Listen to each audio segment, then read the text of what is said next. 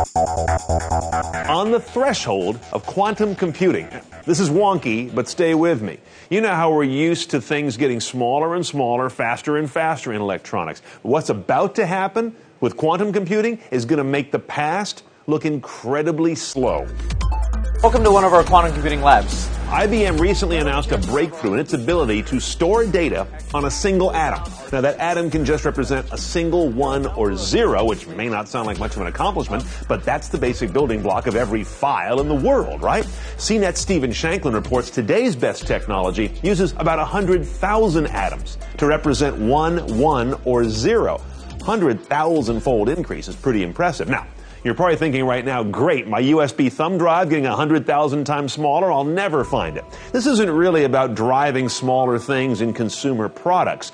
Complexity and power are. Today's computers' relatively big horsey bits can represent either a 1 or a 0. But atomic quantum bits, called qubits, can be both a 1 and a 0, based on the particle's magnetic state, often compared to the direction of a compass needle.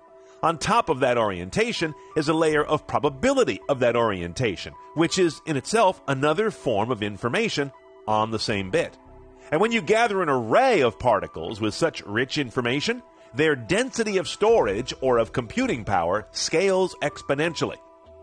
That can lead to machines that can actually make calculations, models, and AI learnings that are impossible today.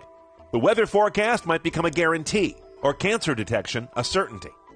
Many researchers feel quantum computers don't so much replace today's classical machines, but pick up where they're about to peter out. You see, we're fast approaching some physical limits of Moore's Law, which has been driving these convulsive increases in processing speed and data storage density. That's because these little tiny microscopic connections you see on an integrated circuit are actually in the way. Quantum computing goes to a whole nother level where those are no longer a hurdle. The idea of putting quantum computing on the cloud, it is the beginning of something truly important.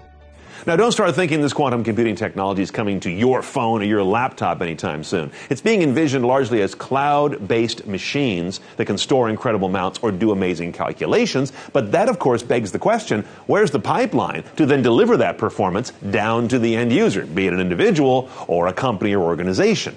6G, anyone? To know what's next in the world of technology, go to cnet.com slash next big thing. I'm Brian Cooley.